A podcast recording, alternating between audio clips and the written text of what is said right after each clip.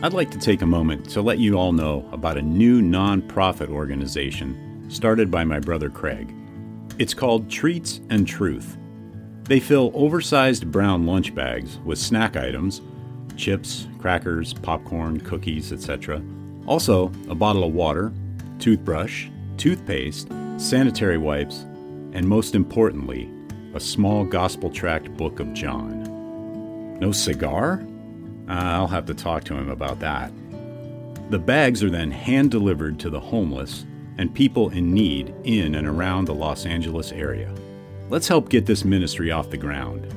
They're a 501c3 tax exempt organization, so any and all donations are tax deductible and greatly appreciated. Visit their website at treatsandtruth.org. Check out the show notes for the link. Also, please follow them on Facebook and Instagram. Thank you.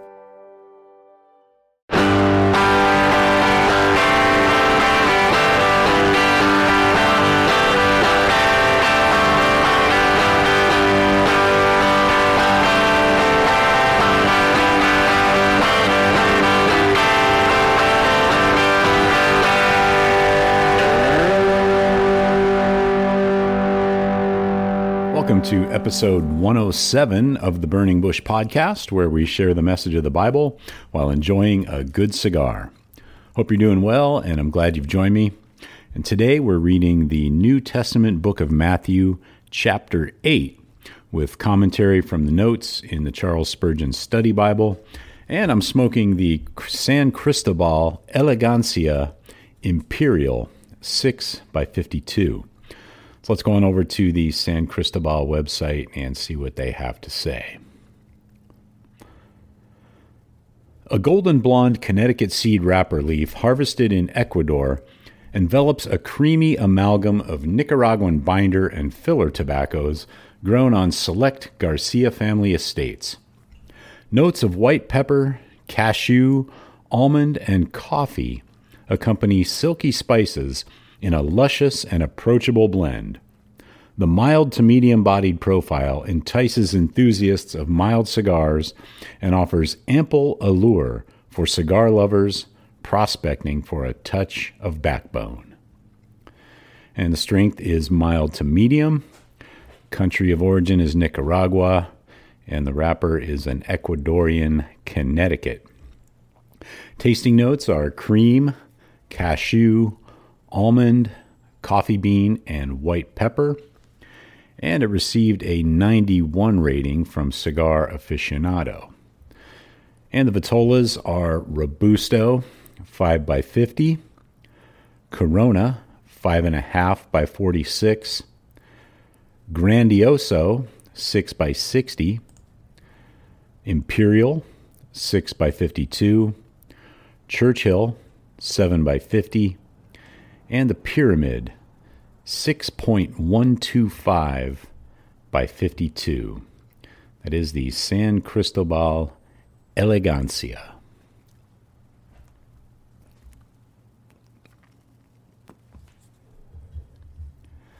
Let's get back into our reading of the book of Matthew in chapter 8. And I'm reading from the English Standard Version, the ESV. And we're continuing on from chapter 7 after Jesus finished the Sermon on the Mount. When he came down from the mountain, great crowds followed him. And behold, a leper came to him and knelt before him, saying, Lord, if you will, you can make me clean. And Jesus stretched out his hand and touched him, saying, I will, be clean. And immediately his leprosy was cleansed. And Jesus said to him, See that you say nothing to anyone, but go, show yourself to the priest, and offer the gift that Moses commanded, for a proof to them. When he had entered Capernaum, a centurion came forward to him, appealing to him Lord, my servant is lying paralyzed at home, suffering terribly. And he said to him, I will come and heal him. But the centurion replied, Lord, I am not worthy to have you come under my roof, but only say the word, and my servant will be healed. For I too am a man under authority, with soldiers under me. And I say to one, Go, and he goes, and to another, Come, and he comes, and to my servant, Do this, and he does it.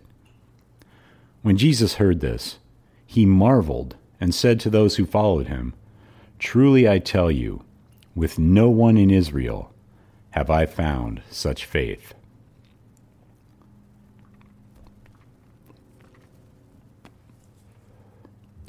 And Spurgeon comments on verse 10 Hearing this, Jesus was amazed and said to those following him, Truly I tell you, I have not found anyone in Israel with so great a faith. The Gospels do not report that Jesus was amazed at the gigantic architecture of the temple, at the wonderful discipline of the Roman army, or at the profound knowledge of the rabbis. He was amazed only twice, according to the record, and on both occasions he was amazed concerning someone's faith, once at the absence of it, and once at its presence. In the former case, Jesus was amazed at the unbelief of his fellow Jewish hometown people. See Mark chapter 6 verse 6.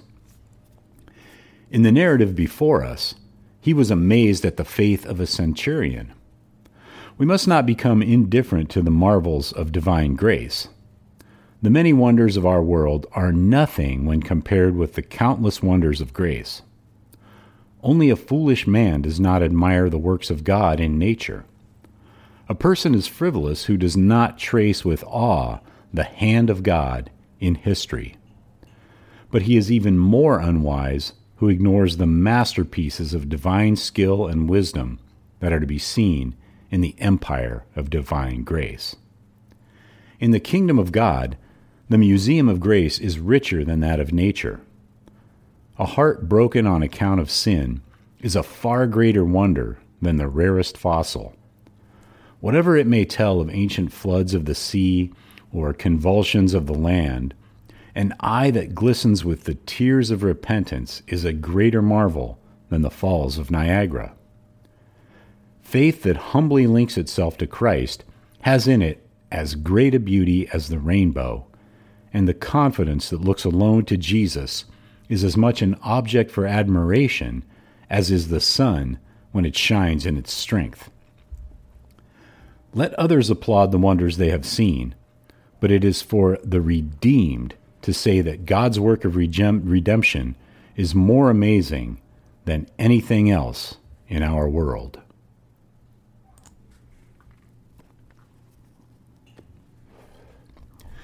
And we'll pick it back up in verse 11. I tell you, many will come from east and west and recline at table with Abraham, Isaac, and Jacob in the kingdom of heaven. While the sons of the kingdom will be thrown into the outer darkness, in that place there will be weeping and gnashing of teeth. And to the centurion Jesus said, Go, let it be done for you as you have believed and the servant was healed at that very moment. And when Jesus entered Peter's house, he saw his mother in law lying sick with a fever. He touched her hand, and the fever left her, and she rose and began to serve him. That evening they brought to him many who were oppressed by demons, and he cast out the spirits with a word and healed all who were sick. This was to fulfill what was spoken by the prophet Isaiah. He took our illnesses and bore our diseases.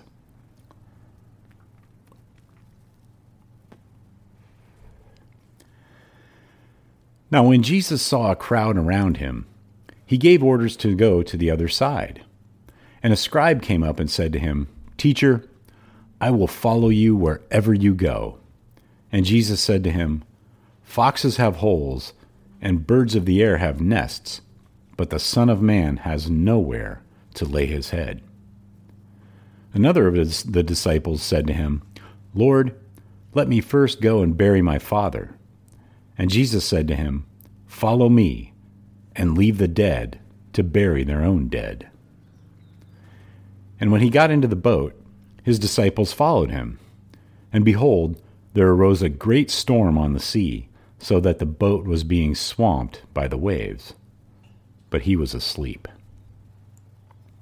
And Spurgeon comments on verse 24 Suddenly a violent storm arose on the sea, so that the boat was being swamped by the waves. But Jesus kept sleeping. What? A storm where Christ is? Yes, it is generally so. If all seems calm, you may question whether Christ is there. But when he goes into the boat and his disciples follow him, it is not remarkable that the devil comes after him. Jesus slept. Here is the weakness of humanity, and here is also the strength of faith.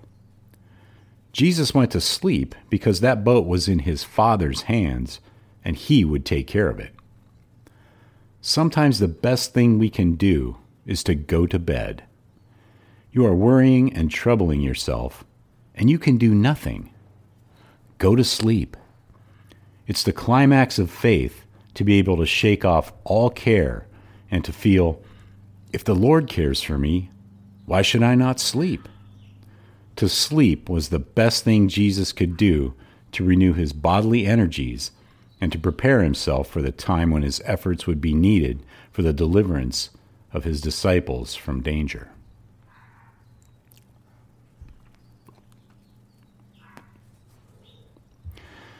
And continuing on in verse 25, and they went and woke him, saying, Save us, Lord, we are perishing. And he said to them, Why are you afraid, O you of little faith? Then he rose and rebuked the winds and the sea, and there was a great calm. And the men marveled, saying, What sort of man is this, that even the winds and the sea obey him? And when he came to the other side, to the country of the Gadarenes, two demon possessed men met him, coming out of the tombs, so fierce that no one could pass that way. And behold, they cried out, What have you to do with us, O Son of God? Have you come here to torment us before the time? Now a herd of many pigs was feeding at some distance from them. And the demons begged him, saying, if you cast us out, send us away into the herd of pigs. And he said to them, Go. So they came out and went into the pigs, and behold, the whole herd rushed down the steep bank into the sea and drowned in the waters. The herdsmen fled, and going into the city, they told everything, especially what had happened to the demon possessed men. And behold, all the city came out to meet Jesus and when they saw him, they begged him to leave their region. And that's the end of today's reading in the book of Matthew. So be sure to check out the show notes for links to the Charles Spurgeon Study Bible, as well as today's cigar. Also, Groundworks Ministries for daily Bible studies and devotionals.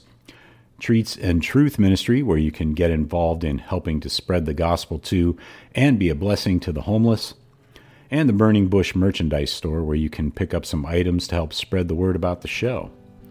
And if you know anyone who needs to hear this, please let them know about the podcast and help share the message of the Bible, the hope we have in Yeshua Messiah, Jesus Christ. So until next time, have a great day, have a great cigar, and God bless.